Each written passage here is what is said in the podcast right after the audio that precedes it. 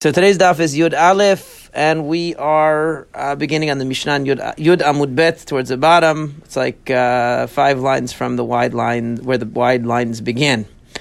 Um, Rabbi Yehuda Omer, Rabbi Yehuda says, Bodkin or Yud Daled ub Yud Daled Shachrit b'shat habiur. So the, this is um, w- the way the Gemara is going to first understand this, and the way that we could understand it are, are uh, two different ways. Um, the Gemara is going to understand this in a way that maybe is, doesn't seem to fit with how we would assume it, uh, it's meant to be understood. But Rabbi Yehuda says, you search for Chametz the night of the fourteenth, which is the night before the Seder night, Ubi Yadalit Shachrit, and the morning of Erev Pesach, Ubshata Biur, and at the time that you're burning the Chametz, which is up to midday on Erev Pesach. So according to Rabbi Yehuda, there are three times of searching for Chametz. Now, the Gemara is going to initially understand this as meaning that Rabbi Yehuda means you actually have to search for Chametz three times. But that's not the simple sense of the Mishnah. The simple sense of the Mishnah is that there are three opportunities. If you miss the first one, you do the next one. Chachamim omrim, Lo badak or yudalad yivdok biyudalad.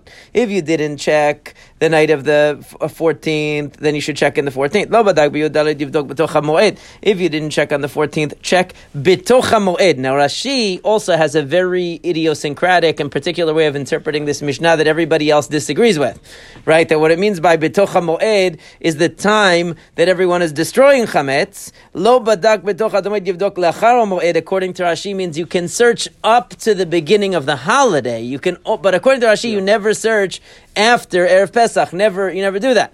Okay, so according to Chachamim. Now, most of the other Rishonim disagree with this, and they say, no, that's not what it means. Tosfot here uh, brings up, uh, brings this up, and the Rambam sa- brings this up, and the Shulchan Aruch does not follow Rashi, follows the, the other way, that what it means by B'toch HaMoed is even if you didn't search for Chametz before Pesach began, you still have to search for it during Chol HaMoed. Literally, B'toch HaMoed means on the holiday of Pesach.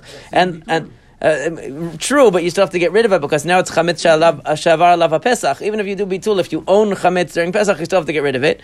And Lachar HaMoed means even after the holiday, meaning if a person did not check for Chametz before the holiday, they just did Bitul, let's say.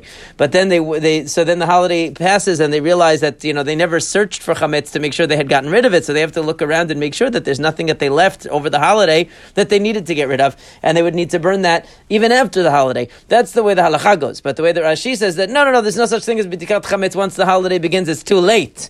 Uh, you know, but according to others, no, even Lachar HaMoed, even after the holiday means that even after Pesach, you still have to search because if you left, let's say, a bags of uh, pretzels and you, you never got rid of them, so even though you did Bitul, so maybe you didn't violate the Deoraita of owning the um, uh, the Chametz, but Midrabanan, Chametz Sha'avar Lava Pesach, since it was in your possession during Pesach, you would have to burn it. So that's that's the way most interpret it. Now, you could see why the Rab, why the Gemara is going to initially assume that Rabbi Yehuda means you have to check three times, because the rabbis are very clear and they say, if you didn't check the night of the fourteenth, then you should check in the morning. Rabbi Yehuda doesn't say that. So the Gemara is going to initially assume that he means you have to check all three times no matter what.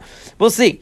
Now, finally, what you leave over from the Bedika on the night before the, before Erev Pesach, you have to put it in a sort of secure, private place, because you don't want it to happen that some other creature, whether a small human or a small animal, takes it and puts it in a place where you're not going to be able to find it, and now you're going to have to be searching for the missing donut all of Erev Pesach. Um, so therefore, you should put it in a in a secure place, like we learned yesterday. Now, Gemara says, "Maitam ad Rabbi Yehuda." Now, again, the Gemara is going to assume that Rabbi Yehuda means you actually have to check for chametz three times. It seems like a little bit of overkill. The night before, and then the morning, and then b'shat habiur, at the time that everyone's burning chametz. So Gemara says, "So Maitam ad Rabbi Yehuda, Rav Chesdav, Rav Baba, Rav Huna, Damrit Ravayu, Keneged shalosh hashbatot shebatorah." There are three times it describes getting rid of chametz in the Torah. Lo yireh lecha chametz, lo yireh lecha seor. The first one is it says it shall not be seen to you. The uh, chametz and the seor should not be seen. And again, seor, as I always mention, does not mean yeast. As many times people, uh, for some reason, they uh, they mistranslate it as yeast. Yeast is actually not chametz at all. It's uh, it, it has nothing to do with chametz at all. Um, the, the seor of the Torah is a type of a is a type of a starter dough. It's a type of a very intensely leavened dough that's used to uh, to uh, cause other doughs to rise. It's not yeast. Yeast is just a plant. Um, and anyway, uh, or a fungus or something. But Veloy lecha Seor Shivat Yamim Seor Yimatzev Batechem is the other the other pasuk. For seven days Seor should not be found in your houses. And Ach Bayom Hashon Tashbitu Som Batechem, on the first day, which we said is the day before Pesach, you should get rid of chametz from your houses. So all of these three psukim. So according to the way that now the they're interpreting Rabbi Yehuda, that he actually says you have to search for chametz three times to say, oh, because there's three psukim that say you're not allowed to have chametz, and so then there's three bedikot. Now the thing is, Matir Rav Yosef, Rav Yosef raised an objection. Rabbi Yehuda Omer Kol Shelo Badak B'Shlosha Parchim Halalu Shuv Eino Bodek, that it says anybody who didn't check during these three periods cannot check for chametz anymore. Alma b'mikan ve'elachu depliki. So the implication is that Rabbi Yehuda and the Chachamim are only arguing about what is your status if you already passed the time, meaning after the time of the biur chametz is where they argue, right? Not that that Rabbi. In other words, the way that the that the Mishnah is that we're reading the Mishnah, there's two arguments here. One is, do you have to only check chametz for chametz three times, for one time or three times? Rabbi Yehuda is saying you have to check three times, and the Chachamim are saying one time. That's one issue, and the other issue is, once the time of burning chametz ends, do you still have the option or the obligation to check for chametz? Okay, that, these are two questions. But you see from this that no, the only argument is whether after these three periods of time pass, meaning after midday on Erev Pesach, whether there's still a mitzvah of checking for chametz. That's the only issue between Rabbi Yehuda and the Chachamim. Not that Rabbi Yehuda also says you have to check three times. Okay, so then Mar Zutra matnehachi. Mar Zutra had a different version of this discussion in which it becomes clearer. Matir Rav Yosef that that begins with Rav Yosef raising the objection of Rabbi Yehuda Omer Kol Shelo Badak Be'echad Mishlosha Parkim Halalu Shuv Eino Bodek. In this version, it says very clearly, anybody who doesn't search in one of these three times, meaning he's giving it three options, not that you have to do all three, it's three options. That's very clear in this version of the Deoraita. That shows you, Alma B'Shuv Eino Bodeko Depligi, right? That shows you that the only machloket is whether you're able or obligated to do B'dikat Chametz after Chatzot of Erev Pesach. The question is not whether you have to check three times or one time. Everybody agrees that there's only one time. The question is, if once you pass Chatzot of Pesach, there is still an obligation to check for chametz. And again, according to Rashi, even that obligation, according to the Chachamim, only goes to the beginning of Pesach. According to other Rishonim, it goes all the way till after Pesach. You would still have to check for chametz to make sure you don't have any leftovers. Right, he's saying right, but in the Mishnah he says moed means moed a biur. Yeah. Right, he doesn't mean it doesn't mean moed the holiday. He so it's a little bit of a non-literal reading of the word moed. Um, Uh, he uses it also. What? Then he himself uses right. Then he once he defines the term, so then he could he could use the term based on his own definition. He gets to define his terms and then use them that way. But Ella Rabbi Yehuda Nami Im Lo Badakam. He's talking about if you didn't check, meaning you have three options. If you didn't check at night, you check in the morning. You didn't check in the morning, check up to the time of the burning of chametz. V'hacha ba'akam mipalgid mor savar mikame isura in batar isura lo sirat dilmate lemechal mine and rabbanan tzavei lo gazrinan. The question is basically this. Once the prohibition, the biblical prohibition of eating chametz begins, which is at midday on Erev Pesach, so are you allowed to search for chametz? Rabbi Yehuda says you're not allowed to search for chametz because maybe you're going to throw, you're going to eat it.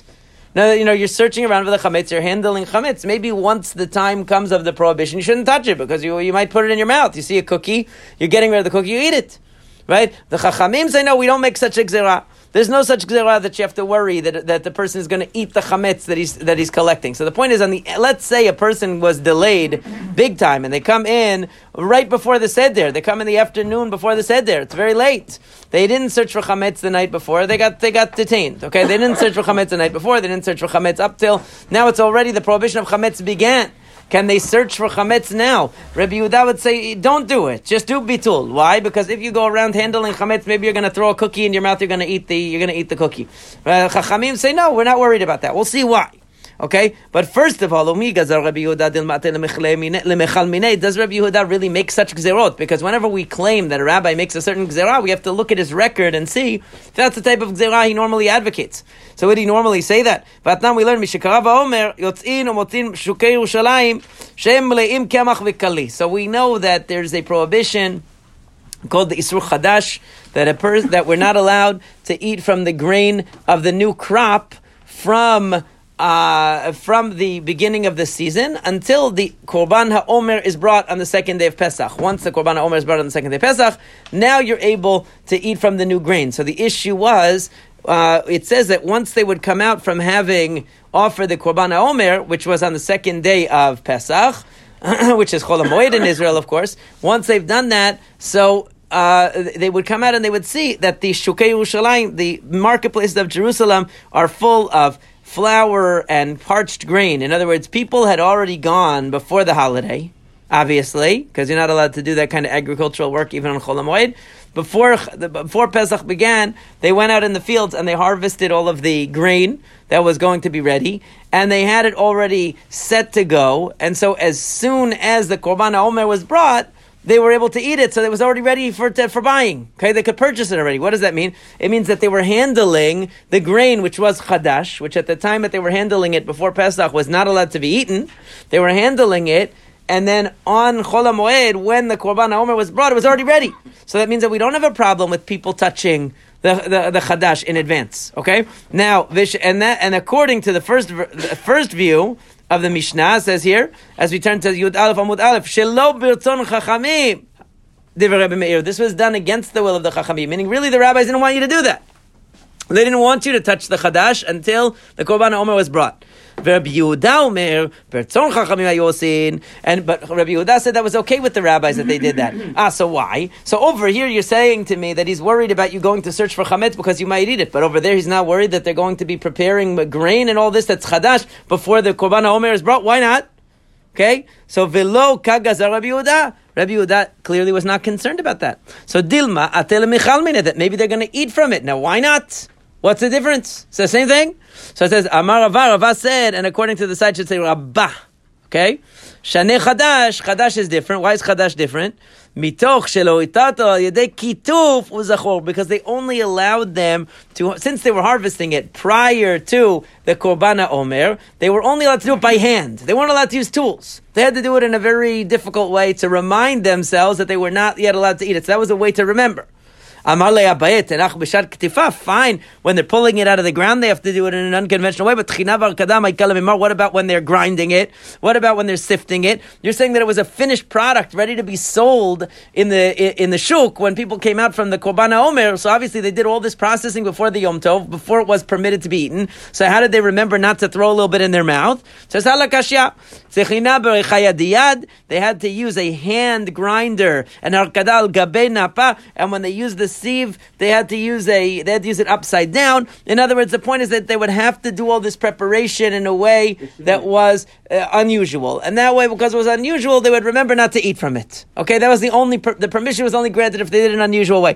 Okay, yeah, with the shinui. Elahaditnan. What about what we learned in the Mishnah? Subsequently, they kotzrin beit hashilachim v'shem ha'amakin, aval lo godishin. It says that they were allowed to harvest from the beit hashilachim. This is talking about basically from fields where uh, th- that were not considered as high quality. They were Beit Shlachin means that means um, that places that they had to uh, they had to irrigate by hand. They weren't they weren't naturally irrigated. There wasn't enough water naturally, so the the crops that they would yield were not as high quality, or the ones that grew in the valley uh, were not as high quality. Maybe they didn't get as much uh, as much sun or whatever, so they, they were not as high quality. These were not. This was not the kind of uh, flour that you would be allowed to use for the Korban HaOmer. And since it's not the kind of flour that you'd be able to use for the Korban HaOmer, so they they didn't prohibit you from uh, harvesting this kind of uh, of uh, of um, of grain uh, prior to the Omer. Uh, and and you see that even though you so even though you're allowed to harvest it normally, because it says kotrin, even though lo godshim means you don't, they didn't pile it up. In other words, they didn't finish the process until after the Korban HaOmer was brought,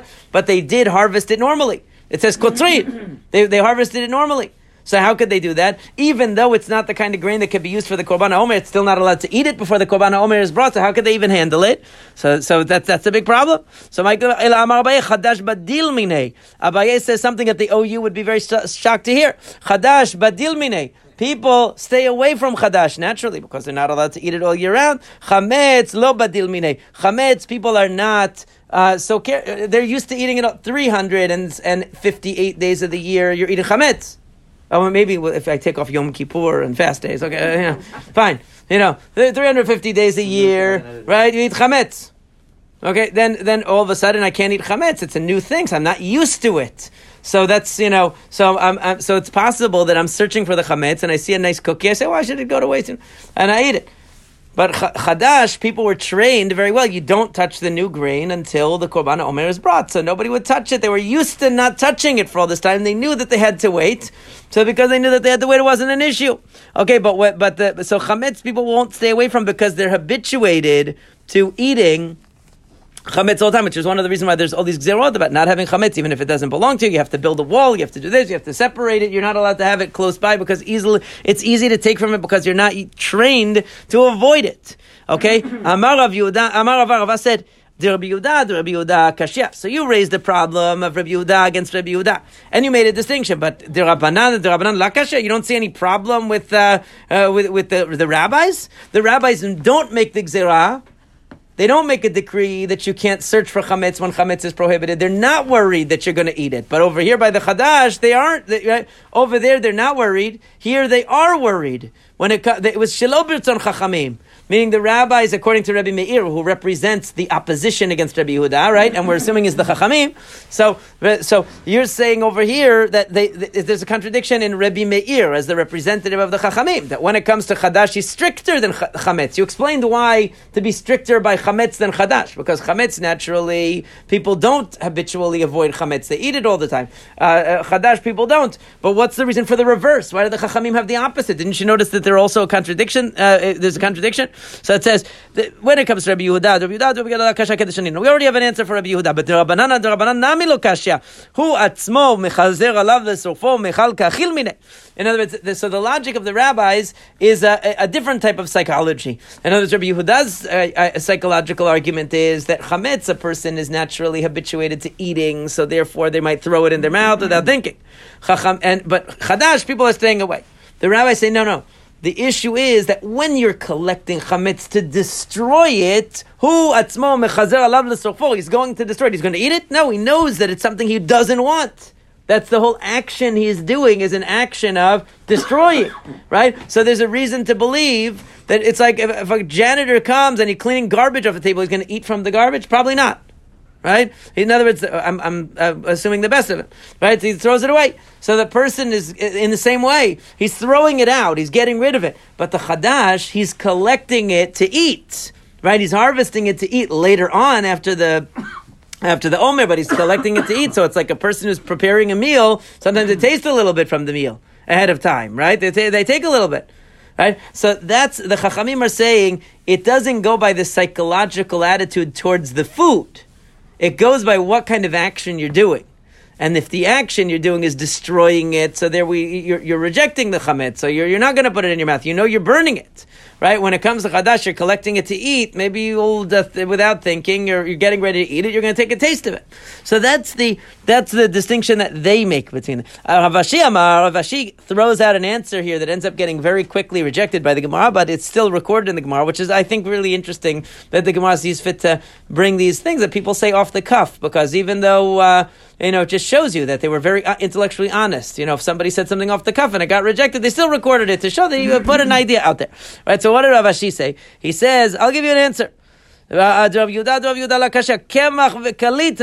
have Kemach Kalitnan. But either way, the idea is that it says there that what did they have out in the sh- in the shulk? They had parched grain. The parched grain is kemach. It's um, it's uh, it's flour that's used for other things, so it's not actually edible. That's why they were allowed to have it. They were they were allowed to put it out there in the shuk because it wasn't edible to begin with. Okay, so they, so that's why. But if they had beautiful, uh, you know, loaves, I mean, it couldn't be actually bread because it would be during Pesach. But if they had like other things made with the with the kemach, maybe it wouldn't be allowed. But it's because it's inedible. That's why. But the Gemara says veha. The Rav, the Rav Ashi badutahi. This statement of, of Rav Ashi is a is a mistake. Baduta means like something asher badami libo, that he made it up. It was, it was not a good answer. It was off the cuff answer. Atenach mikali veilach. Right? It's very nice that once they parched it and they toasted it into flour, that it wasn't edible. But what about up to that point when they were working with the fla- when they were working with the grain and it wasn't inedible yet? And if you're going to go back to Rava's answer and say, well, they must have prepared it up to that point in ways that reminded them that they weren't allowed to eat from it, like they could only do it by hand, they could only do the sieve upside down and all that. But we already said that when it came to the uh, less, the lower quality, the lower grade uh, uh, produce, they were allowed to harvest it normally, even before the bringing of the Omer, without having to make any change. We said that was Rabbi Yehuda. So my ikal lememar. What are you going to say about that? Meaning you're really going to have to go back to the same uh, explanation we had before, which is, oh, when they prepared this flour, they must have done it in an unconventional way to remind them, but they weren't allowed to taste from it. But we already showed that that wasn't uniform, because when they went to uh, collect grain from the lower grade Uh, produce, they didn't have to observe any shinui in the way that they collected it. So you see that that wasn't a concern. So that's why we rejected that interpretation to begin with, and we went to the idea that the reason why Rabbi Yehuda says they're allowed to handle the Chadash is simply because it's something that people naturally stay away from. Okay, not because it's inedible, but people naturally stay away from it. Ella, rather, Rav Ashi, this statement of Rav Ashi, badutahi, we reject the uh, statement of Rav Ashi. It was just said, uh, uh, like I would say, an off-the-cuff statement. It was a statement that he said, you know, he threw out there as a, oh, maybe it's just because it was Kali. They said, no, no, no, that can't be, because then you, you know, when you really think it through, you see that it doesn't work out. And that's, you know, like I said, part of the, um, I think, the beauty of the, the, the, the Gemara is that it's so honest. You know, I've said before, like it'll say this rabbi got angry, he was insulted, he was offended, the person, you know, it's it's very, it, it wants us to see that the Chachamim are human beings. They sometimes give answers that the answer wasn't even worth discussing. It was it was off. But it was the first thing that came to his head, so he said it. You know, in the, in a in a discussion, it's okay sometimes to be open. You say certain things, and then you say, okay, you're right, I didn't really think about it, I made a mistake, and that's totally fine. And you could say, I'm just like, I'm no, le- I'm no uh, less than Rav Ashi. If Rav Ashi can do that, then I can do that. Right? That's it. That, okay. So now, the problem is when rabbis say a lot of things that are nonsense and they don't retract it. Right? Rav Ashi, afterwards they said, that's nonsense. He said, you're right. That, that, that, that's what that's what we don't see today. Anyway. Now, is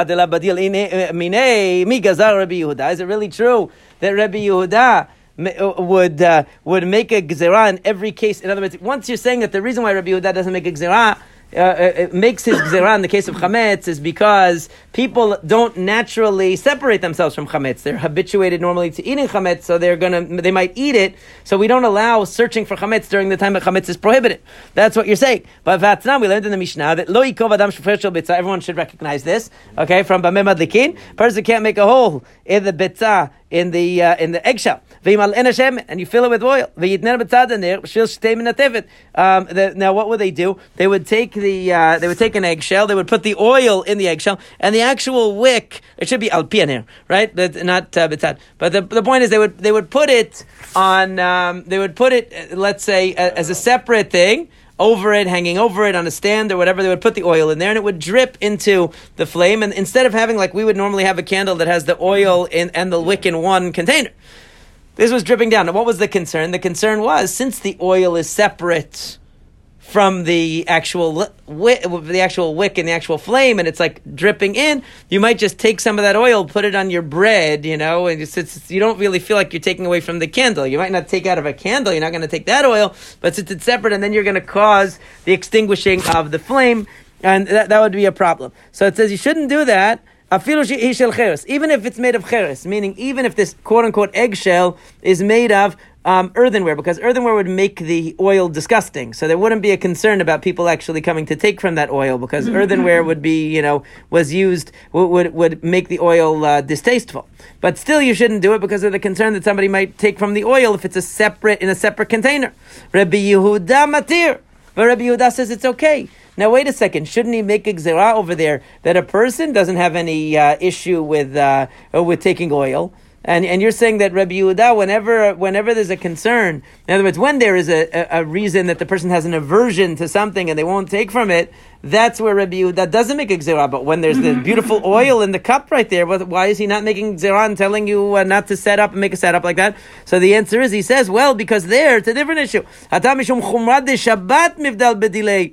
Over there, Hilchot Shabbat, Shabbat is very strict. So Rabbi Yehuda is still following the same principle. When a person doesn't need the gzerah because the situation is either habitually he stays away from the item or because the prohibition is so strict of Shabbat, he's not going to touch it.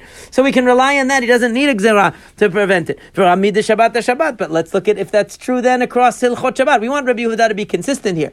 So let's see. Does he really apply that rule across Shabbat and he never makes gzerot about Shabbat? Is that really true? Because Shabbat is so strict, he's never going to make a gzerah about Shabbat? Let's see. Let's see, the Tanya learned in a Braita. Chevel deli shenifsak. If you have a bucket that's connected by a rope and the rope broke, you should not retie the rope because you're going to make a permanent, special type of knot that's going to be permanently on that uh, on that bucket. But you make an uh, aniva, you just make like a bow tie, and that should be enough for temporarily. Rabbi Yehuda Omer korech alav pundao piskia. No, you shouldn't put a rope at all. You should wrap around like a cord or a belt around it. Don't make any kind of a, a, a bow or anything. Ubilvad shelo yanvenu. Do not make a bow. Just don't make a bow. Just wrap it around, and you could wrap. What? Oh, well, it, yeah, you just make like a yeah. You recoil it around, and that'll be enough. So kasha de Rabbi Yehuda de Rabbi Yehuda. So the question is why, and and kasha de Rabbanan de Rabbanan. So the question is why here are the rabbis not concerned that the person is going to come to make a permanent knot with a bucket, and they allow you to make a bow. And whereas uh, Rabbi Yehuda is concerned that, uh, and, and you just said before that Rabbi Yehuda is very lenient about making gzerot on Shabbat because a person already doesn't want to violate Shabbat. So it said like this: there's a difference. The rabbis will say when it comes to oil in a cup, a person sees oil in a cup, they don't think, oh well, it's dripping into the candle or not dripping into the candle. It's not of one piece with the candle. So what's the difference if I take the oil, right? Yeah, they they, they could get it confused. But nobody's going to confuse tying the proper knot with making a bow. Everyone knows you're making, you're doing a different action. So if you're doing a different action, you don't have to be worried. Okay? You're also misunderstanding Rabbi Yehuda because it's not because Rabbi Yehuda is making a gezerah here. As we've seen before, Rabbi Yehuda actually holds that making bows is itself considered kshira. It's, it's itself considered a knot. He holds it that's isur deoraita. Yeah, he holds, I mean he holds it's isur deoraita. We've seen before. He doesn't make a distinction between tying and between uh, aniva. So therefore, that's the reason why he says ubavat shelo yanvenu, not because he's making a gzerah, because he holds that that's an isur deoraita to make aniva. Okay, so, so that, the bow tie. That's so he would say tying your shoe, even it's uh, isur deoraita, seemingly, right? So that's uh, so now it says. Uh, so let's see if the rabbis are consistent. The rabbis say you can tie the, uh, the this bucket with a like a belt sort of thing, but not with a rope. I'm sorry, Matir. Rabbi Yehuda permits, meaning he permits a rope. What do you mean he permits a rope? For what? He said before you can't. If you're talking about a regular rope, Rabbi Yehuda Matir. Right, and and and Rabbi Yehuda is saying it's permitted. That's like the definition of the prohibited type of tying, tying a rope onto a bucket, permanent tying. Right, devadai atelevatule is going to leave it there permanently, and it's going to be a problem. El pshita de gardi. We're talking about the weaver's rope. It's like more like a cord that the weaver would use for his work. Okay, the gazura banan chevel de gardiatu chevel dalma, and the rabbis are saying it's a gzera. Don't use a cord of a worker, even though you know it's only temporary, because he's going to say, hey, where's my cord? I need to do my work. You know, give me, I gave it to you for a few minutes to tie the bucket, give it back. It's not going to be permanent, but they're worried that you're going to end up using a permanent one, right? And they say that therefore you can't use that. Right? So again, why do the rabbis over there, they're concerned that you're going to confuse one rope with the other? Right, so uh, so what's the so why are they not concerned that let's say you'll confuse uh, uh, let's say uh, um, uh, aniva with kshira, you're going to confuse making a bow with tying a knot? So they said no, because it's one thing. The, the the rope could be mixed up. You say what's the difference? Both of them are ropes. One is a permanent uh, rope that you're going to leave there, a rope that you're going to take back. Okay, but aniva b'kshira lo mechlifa. They said that you're not going to mix up aniva, bow tying, and regular tying. So they were more lenient. So the point is that they are bas- they're basically saying that when there are two activities that are uh, different from one another, there we rely on a person's judgment. When there are two items that might be similar, and the person has to evaluate the item and say, well, is this bottle of, is this jar of oil Uh, permitted to take from or not permitted to take from? Is this rope permitted to use or not permitted to use? When it comes to evaluating the item, they're more suspect that a person will blur the categories. When it comes to the action that they're doing, the rabbis are more confident that a person will judge properly. Okay, but Rabbi Yehuda is judging based upon only an individual's aversion to something. If they feel very comfortable doing something normally, then when you come to prohibit it, they're going to need more of a reminder. When someone's not normally comfortable, you can, or they, or they're afraid of violating Shabbat, then you have less of a need to make zerot. Right? Ve'echad debadil minei lo gazar Rabbi Yehuda. Is it really true that uh, that Rabbi Yehuda does not make gzerot uh, in a case where a person would normally be afraid to uh, violate the rule? V'atani we learned in a brayta b'chor she'achazod dam. We said that if you have a Bukhor, it's actually a Mishnah, it's not a, it's not a brayta, right? It should say vatnan. Right, the Mishnah says that if you have a Bukhor that has she'achazod dam, it has a condition, medical condition, and it needs bloodletting, okay? So the problem is this Bukhor is given to the Kohen. The Kohen is not supposed to create a Mum in his Bechor. That's one of the... Uh, first of all, nobody's supposed to make a mum in any... make a blemish in any Korban, but especially the Kohen is always suspect of doing that, because the Kohen, if he makes a mum in the Bechor, he gets to keep it, and he doesn't have to bring it to the Bet HaMikdash, and it's a benefit to him, so we're always suspicious of the Kohanim on that. Right? So that Bechor she'achazod dam afilu hu met, even if this Bechor is going to die, en makizin lo dam de Rabbi Yehuda. No medical, no medical uh, intervention for this uh, Bechor, even if you could do it in a way that would not create a mum, you're not allowed to do it, because we're worried that a person will come to do something that will create a mum. And the rabbis say, Chachamim omrim yakiz. They said, you know what? Let him do bloodletting as long as he doesn't create a blemish. Now, what's the machloket here? What's the reason? So why doesn't Rabbi Yehuda say that? No, the person recognizes the holiness of the korban. He's not going to want to do anything wrong. Right? And and therefore, we shouldn't have to make a gzerah. Let him do something as long as it doesn't make a mum. He's not going to want to make a mum because he's going to be careful. So the rabbis say, Hatam, mitoch shadam ba'ul al mamono, amrinan, isharid le'eb makom she'en osin bomum, atel le'eb makom she'osin bomum. The problem is that since a person is ba'ul al mamono, this Kohen doesn't want to lose this Bechor. Right? He, he's been waiting for this. He has a barbecue coming up. He doesn't want to wait, lose it. So therefore, if he if he sees it sick, And and maybe the bloodletting isn't working from the p- place that doesn't make a mum, he's going to make a mum. So therefore we say to him, forget it. You can't do anything because he'll make a mistake. However, so the rabbis say, no, the other way around. It's very interesting, very interesting just an uh, issue in, in general to think about. When you're in panic, what's better? To just tell a person, you know what? You can't do anything. Just, just, you can't do anything. Or do you tell a person, here's a permissible thing you can do, and assume that they'll limit themselves to the permissible thing? That way they have an outlet for their panic, because there's at least something they can do. That's the question. Rabbi Yehuda says, just tell them, forget about it.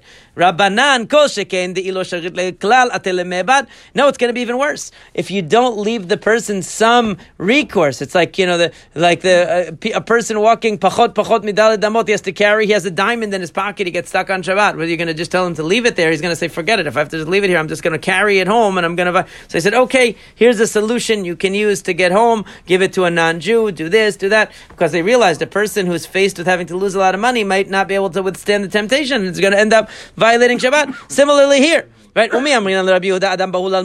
it really true that we are that Rabbi Yehuda is concerned about people panicking over money? V'atnan, Rabbi Yehuda omer, Rabbi Yehuda says, and really the language of it should be, I think the letters are stretched, switched, right? And mekardin, right? Habema biyom tov. It's a type of combing of the hair. Because this causes um, a wound in the animal. It's a type of it's type of combing. But you can do uh, mekatzavin, which we'll see what that is in a second. The rabbis say, en mekadrin, av en mekatzavin. They said you can't do either one. Vetani, we learned in a bright, ezo kidur, ezo kitzuf. What are these two things? Kidur, kitanim, ve'osin chabua. It, it, one has uses a brush that has like very fine... Um, very bristles. bristles, right, and um, and and therefore will cause uh, cutting.